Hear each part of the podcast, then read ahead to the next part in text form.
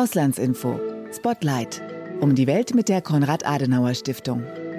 Herzlich willkommen bei einer neuen Ausgabe von Auslandsinfo Spotlight. Der Podcast über Außenpolitik der Konrad-Adenauer-Stiftung. Mein Name ist Fabian Wagner. Und mein Name ist Gerrit Wilke. Willkommen. Der russische Krieg gegen die Ukraine dauert an, seit inzwischen deutlich über einem halben Jahr. Vor wenigen Tagen berichteten Medien von heftigen russischen Raketenangriffen im ganzen Land, auch auf zivile Ziele. Die ukrainischen Truppen wiederum versuchen weiterhin, von Russland besetzte bzw. nach Pseudoreferenten annektierte Gebiete zu befreien. Und das mit Erfolg. Und eben diese Erfolge der Ukraine setzen Putin mehr und mehr unter Druck. Russische Hardliner fordern bereits seit einiger Zeit ein noch härteres Vorgehen der Armee. Wir sprechen heute über die jüngsten Entwicklungen in der Ukraine und auch über die Frage, unter welchen Bedingungen ein Ende der Kämpfe realistisch ist. Hier im Studio ist jetzt Dr. Brigitta Triebel, die Leiterin des Auslandsbüros der Konrad-Adenauer-Stiftung im ukrainischen Kharkiv. Das Büro wird seit dem russischen Angriff aus Berlin geführt. Frau Dr. Brigitta Triebel, willkommen bei uns hier im Podcast. Hallo, guten Tag. Danke für die Einladung. Wir beginnen ja gerne und oft mit einer Quickfire Questions Runde, einer schnellen Fragerunde. Ich gebe einen Satz vor, Sie beenden möglichst spontan, ohne viel darüber nachzudenken. Haben Sie Lust darauf? Gerne. Die Dynamik des Krieges ist weiterhin kaum zu kalkulieren, aber definitiv hat sie in den letzten Wochen noch einmal zugenommen. Ich wünsche mir das. Ich wünsche mir, dass die Ukraine bald wieder im Frieden leben kann, in den Grenzen, die äh, die Ukraine seit den 90er Jahren hat und die Menschen sich endlich von diesem Trauma, von diesem Krieg erholen können. Ich war überrascht, dass ich war überrascht, äh, dass die Ukrainer auch acht Monate nach, nach dem Krieg die, die Fähigkeiten haben, weiterhin auf dem Schlachtfeld erfolgreich zu sein. Sie bestimmen jetzt die Front, sie bestimmen jetzt den Kampf im Osten des Landes. Das hat mich überrascht. Die Situation in der Ukraine ist ja wirklich so, dass sich die Ereignisse gerade überschlagen.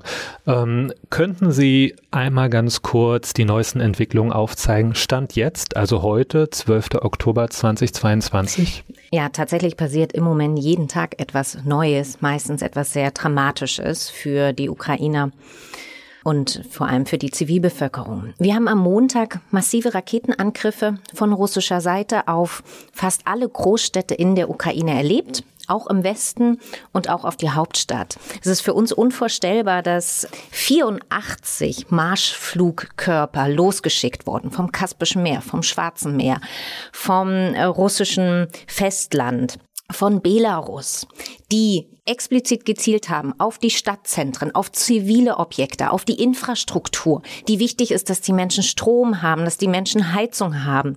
Gott sei Dank ähm, funktioniert äh, die ukrainische Luftabwehr offenkundig schon ganz gut. Sie konnten die Hälfte dieser Raketen abfangen, aber dennoch, wir haben alle die Bilder gesehen aus dem Stadtzentrum Kiews. Das zeigt ganz eindeutig, Russland ist bereit für eine weitere Eskalation und wählt die Strategie, die man eigentlich nicht als Strategie bezeichnen kann, einfach weiter dieses Land zu zerstören, massiv unter Druck zu setzen und zivile Opfer in Kauf zu nehmen. Die Wochen davor hingegen haben wir gesehen, dass die russischen Truppen im Osten und im Süden sehr stark unter Druck geraten sind. Die ukrainische Seite ist in eine Offensive gekommen. Sie haben im Nordosten viele Gebiete befreit um die Großstadt Kharkiv herum.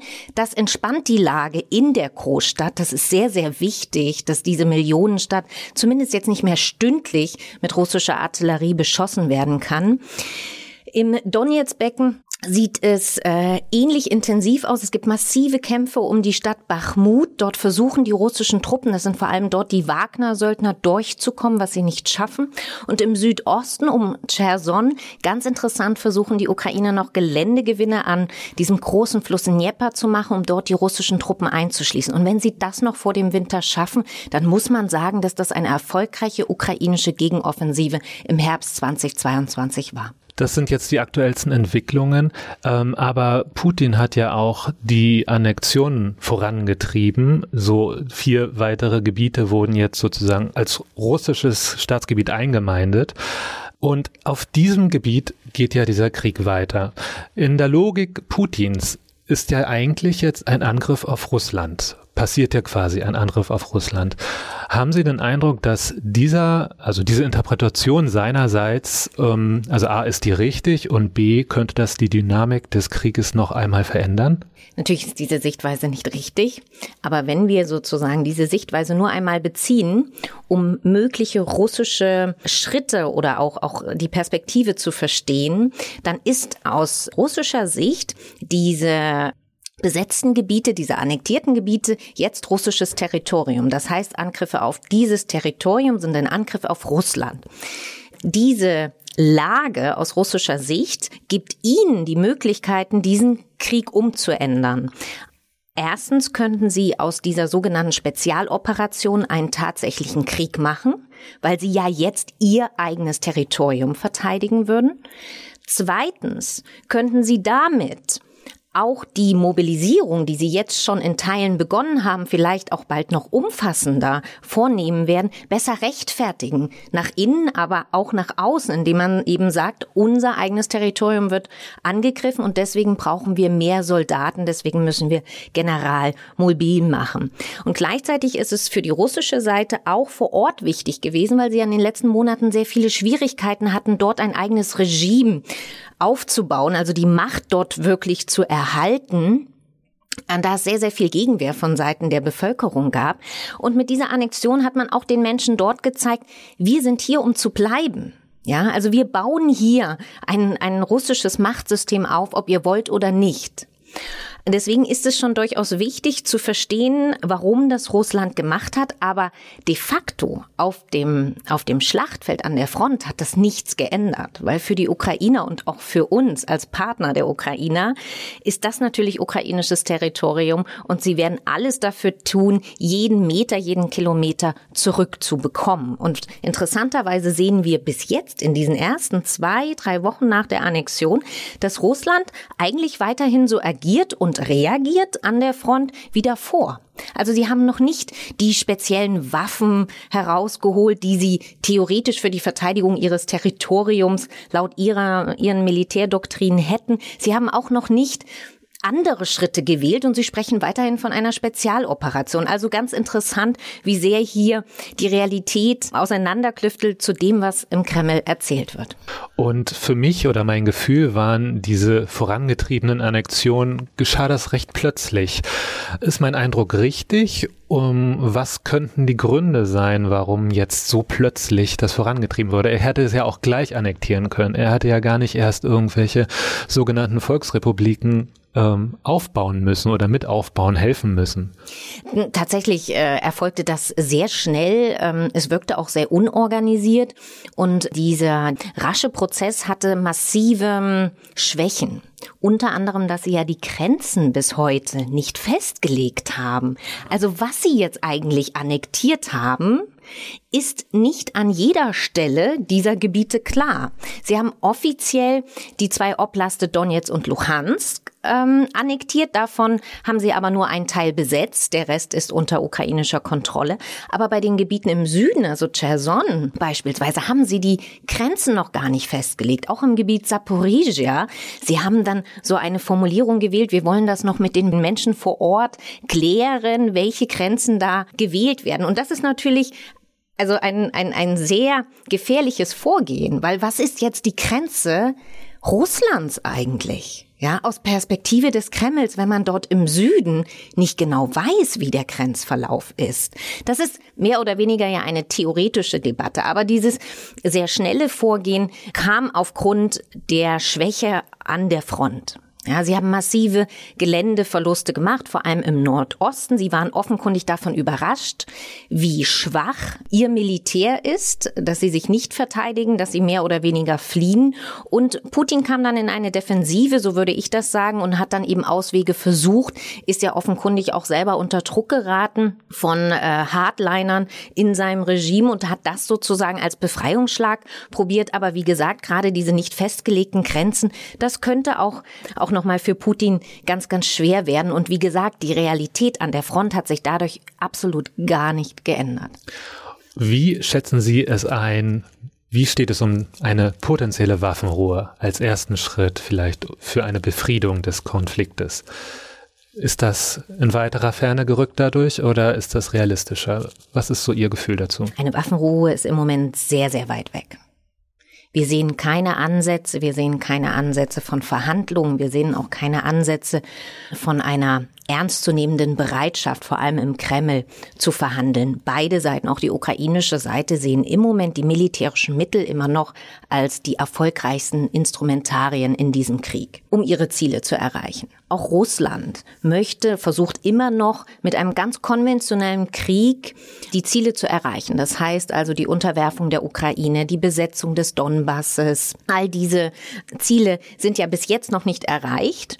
Und äh, ihnen ist, denke ich, im Kreml klar, dass sie das, das durch Verhandlungen schlecht erreichen werden. Und deswegen versuchen sie auf militärische Art und Weise alles einzunehmen, was ihnen möglich ist. Und die Ukraine ist auch davon überzeugt, dass sie jetzt vor allem vor dem hereinbrechenden Winter so viel Territorium wie möglich zurückgewinnen muss.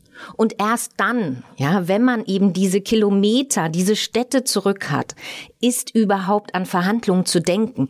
Denn der ukrainischen Seite ist klar, und da stimme ich Ihnen zu in Kiew, alles, was jetzt von Russland besetzt ist, wird in einer Waffenruhe nicht zurückgegeben. Das heißt also, die Ukrainer können eigentlich nur in ihrem Sinne verhandeln, wenn sie so viel wie möglich zurückbekommen haben. Und natürlich hat dieser sehr sehr heftige Krieg auch in der Ukraine dazu geführt, dass mittlerweile die Forderungen sehr, sehr klar sind und die Bereitschaft auch recht gering ist äh, zu Verhandlungen. Also wir hören es ja immer wieder, dass auch Präsident Zelensky die Rückeroberung der Krim auch als Ziel ausgerufen hat, auch wenn das sehr, sehr unrealistisch ist. Deswegen eine Waffenruhe ist in weite Ferne gerückt. Ich gehe davon aus, dass wir im Winter eine gewisse Beruhigung in den Kämpfen erleben werden, einfach weil es im Winter schwieriger ist zu kämpfen, aber spätestens im Frühjahr werden beide Seiten versuchen, eine erneute Offensive zu starten. Also diese verfahrene Situation als Ausgangslage eines potenziellen Gesprächs, jetzt beispielsweise zwischen Biden und Putin, äh, wird nicht viel was bringen. Interpretiere ich das so richtig? Oder Nein. Also ich rechne damit überhaupt nicht. Es gibt ja auch immer wieder Versuche von Erdogan. Erst jetzt, ich glaube morgen, werden sich ähm, Putin und Erdogan treffen das ist sicherlich wichtig, das ist richtig. Vielleicht gibt es da auch schon den ein oder anderen kleinen Schritt und wenn es nur Gefangenenaustausche sind und wenn es nur die Verlängerung des Getreidedeals ist, das ist alles schon wichtig. Aber eine große übergeordnete Lösung dieses Krieges gibt es so nicht. Und das Treffen zwischen Biden und Putin, das ist eigentlich ein Beispiel von russischer Propaganda, denn die russische Seite hat vor ein paar Tagen geäußert, dass sie gerne Herrn Biden treffen würden. Ich glaube zum G7-Gipfel. Und Biden hat darauf geantwortet, grundsätzlich gerne, aber über was wollen wir reden? Denn über die Ukraine werden wir nur mit der Ukraine reden. Also das ist auch wieder so diese Versuche, die wir immer wieder von russischer Seite sehen, dass sie dann wieder einen Schritt auf die westlichen Alliierten der Ukraine zugehen, ein Angebot machen, wie letzte Woche das Angebot, wir können doch Nord Stream 2 öffnen, dann bekommt ihr wieder Gas. Und diese Angebote sind aber nie ernst gemeint. Ja, sie sind eigentlich, sie sind darauf ausgerichtet, auch die Bevölkerung, die Diskurse in den westlichen Gesellschaften mit zu beeinflussen und diese eigene Position zu unterstreichen, dass sie ja nichts für den Krieg können, dass sie ja an Verhandlungen interessiert sind. Am 4. November ist für Russland ein besonderer Tag, denn da begeht Russland den Tag der Einheit des Volkes. Es ist damit zu rechnen, dass Putin an diesem Tag Erfolge präsentieren muss. Womit rechnen Sie?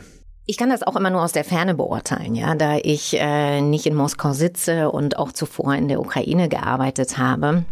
Aber natürlich ist es für Putin generell sehr, sehr wichtig, bald Erfolge zu präsentieren. Das ist natürlich in einem autoritären Land wie Russland immer möglich, weil der Präsident Russlands kann ja alle sein, seine sogenannte Spezialoperation ja immer so deuten oder so hindrehen, dass es nach Erfolg aussieht. Und ich glaube nicht, dass er bis zum 4. November tatsächliche Erfolge oder andere Erfolge aus seiner Sicht als in den letzten acht Monaten vorweisen wird. Wir hatten diese Diskussion schon einmal vor dem 9. Mai zum Kriegsende, dass man gerade im Westen erwartet hat, dass an diesem Tag oder in den Wochen davor etwas passieren wird. Grundsätzlich gehe ich davon aus, dass Putin in den letzten, nächsten Wochen weiter eskalieren wird weil das ist das Einzige, was er jetzt offenkundig als Strategie hat. Das bedeutet nichts Gutes für die Ukraine, aber dass er mehr erreichen wird, als er im Moment erreicht hat, das glaube ich nicht. Seit Beginn der russischen Invasion leiten Sie das Büro ja von Berlin aus. Sie haben täglich Kontakt mit den Menschen aus der Ukraine. Wie stark sind die Befürchtungen vor russischen Nuklearanschlägen? Ja, tatsächlich äh, in den letzten drei Wochen, als ähm, die russische Führung diese Drohung wieder intensiviert hatte, wurde auch dieses, dieses Thema, diese Frage nach dem Einsatz der nuklearen Waffen in, in meinen Gesprächen mit unseren Partnern, mit unseren Netzwerken, aber auch mit, mit Freunden in der Ukraine immer häufiger genannt. Natürlich machen sich die Menschen Sorgen, weil ihnen einmal klar ist, dass sie dann das Hauptziel wären, egal wo sie in der Ukraine sind, aber auch zweitens, weil sie die Erfahrung von 1986, also von Tschernobyl, in sich tragen. Sie haben manchmal Eltern, sie haben Verwandte, die das erlebt haben ähm, und davon auch Konsequenzen, vor allem gesundheitliche Konsequenzen tragen. Und deswegen ist das schon ähm, immer ein sehr, sehr schwieriges Thema in der Ukraine. Gleichzeitig habe ich immer den Eindruck, dass wir manchmal hier in Deutschland mehr Angst haben vor einer solchen Einsatz, einer solchen Bombe, als in der Ukraine, weil Sie müssen sich vorstellen, die Ukrainer kämpfen jeden Tag im Moment ums Überleben. Ja, und äh, da geht es eben nicht um diese großen gefährlichen Waffen, sondern es geht eben um die tägliche Artillerie, um die täglichen Raketen, die dort in die Stadtzentren fliegen, die in die Kraftwerke fliegen, die Menschen tagelang keinen Strom haben, keine Heizung. Das ist gerade das Entscheidende für die Menschen vor Ort, dass sie einfach schauen zu überleben, ob all ihre Freunde in den frontnahen Städten noch leben, ob die die Verwandten, die jetzt als Soldaten kämpfen, überleben. Und deswegen hat man vielleicht auch gar nicht so viel Zeit, sich Gedanken über noch größere Gefahren zu machen, sondern man ist einfach froh, wenn man vielleicht zwei, drei Tage ähm, mal etwas Ruhe hat von diesem Krieg. Und das ist dann schon viel. Das zeigt mir auf jeden Fall so die unterschiedlichen Perspektiven hier in Deutschland. Wir sind, wir hören zwar jeden Tag davon, wir sind trotzdem ganz, ganz weit weg von dem wirklichen Erleben. Wie fühlt es sich an, Unsicherheit zu ertragen, jeden Tag seit dem 24. Februar dieses Jahres. Und das ist aber auch ein Punkt, ähm, es gibt da jetzt einen Dokumentarfilm, der heißt Der 24. Der ist von Stipendiatinnen und Stipendiaten der Konrad-Adenauer-Stiftung aus der Ukraine gemacht worden und erzählt die, das Erleben seit, also der Tag, an dem die Invasion stattgefunden hat, steht dort im Mittelpunkt.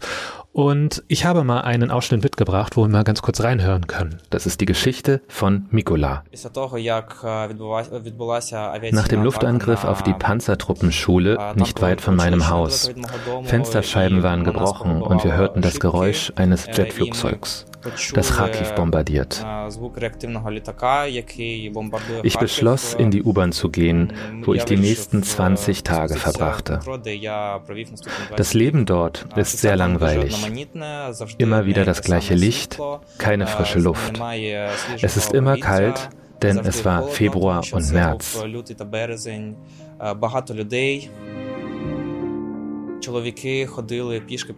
Die Menschen gingen zu Fuß zu den anderen Stationen, um humanitäre Güter zu holen. Unter anderem Artikel für Säuglinge, schwangere Frauen, Kinder, Essen.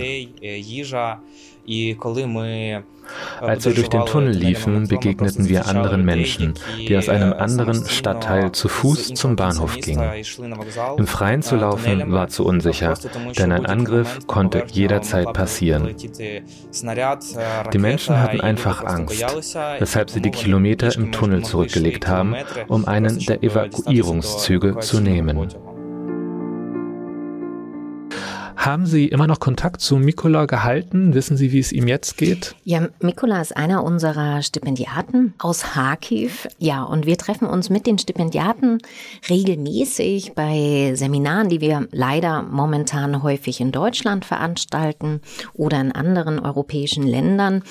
Und er ist weiterhin in Deutschland. Er studiert und verfolgt ganz, äh, ganz intensiv sein Ziel, eben seinen Abschluss zu machen, Informatiker zu werden und dann äh, womöglich zurück in sein Heimat Heimatland zu gehen, um das wieder aufzubauen. Und das, was er dort erzählt, das ist eigentlich ganz typisch, ganz beispielhaft für diese jungen Menschen in der Ostukraine, die Ende Februar 2022 mitten in ihrem Leben waren, die von einer europäischen Zukunft geträumt hatten. Mikola selber ja schon eine Erasmus in Deutschland absolviert hatte und es selbstverständlich für diese Generation war, ähm, die Ukraine in Europa zu denken, mehrere Sprachen zu beherrschen, in andere Länder zu reisen und natürlich auch die Probleme in dem Land ganz offenkundig, ganz ehrlich, ganz direkt anzusprechen und für ein demokratisches und wie gesagt europäisches Land einzutreten. Und dieser Krieg hat alles für diese Generation verändert. Das ist ein Bruch für diese jungen Menschen und das merkt man ihnen an. Also in unseren Seminaren, das sind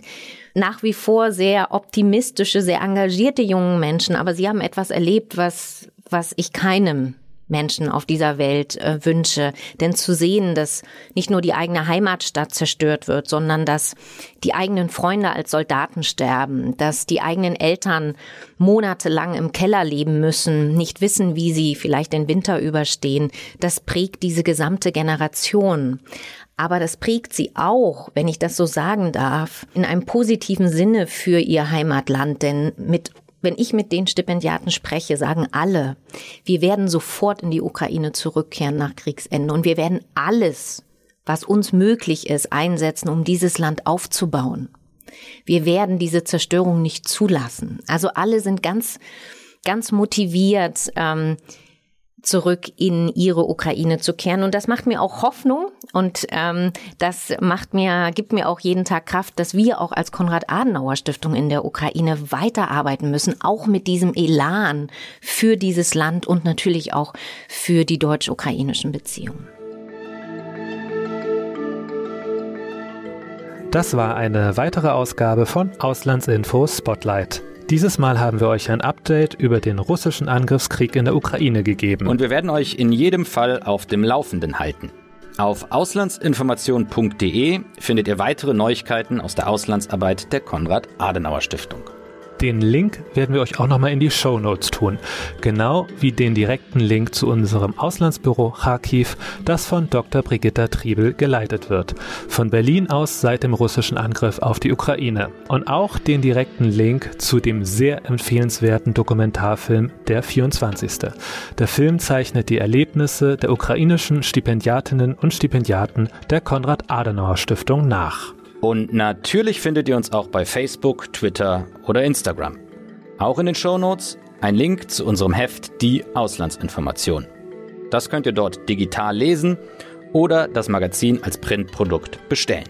Und gerne könnt ihr auch diesen Podcast hier abonnieren, dann verpasst ihr keine neuen Folgen mehr. Bis zum nächsten Mal hier bei Auslandsinfo Spotlight.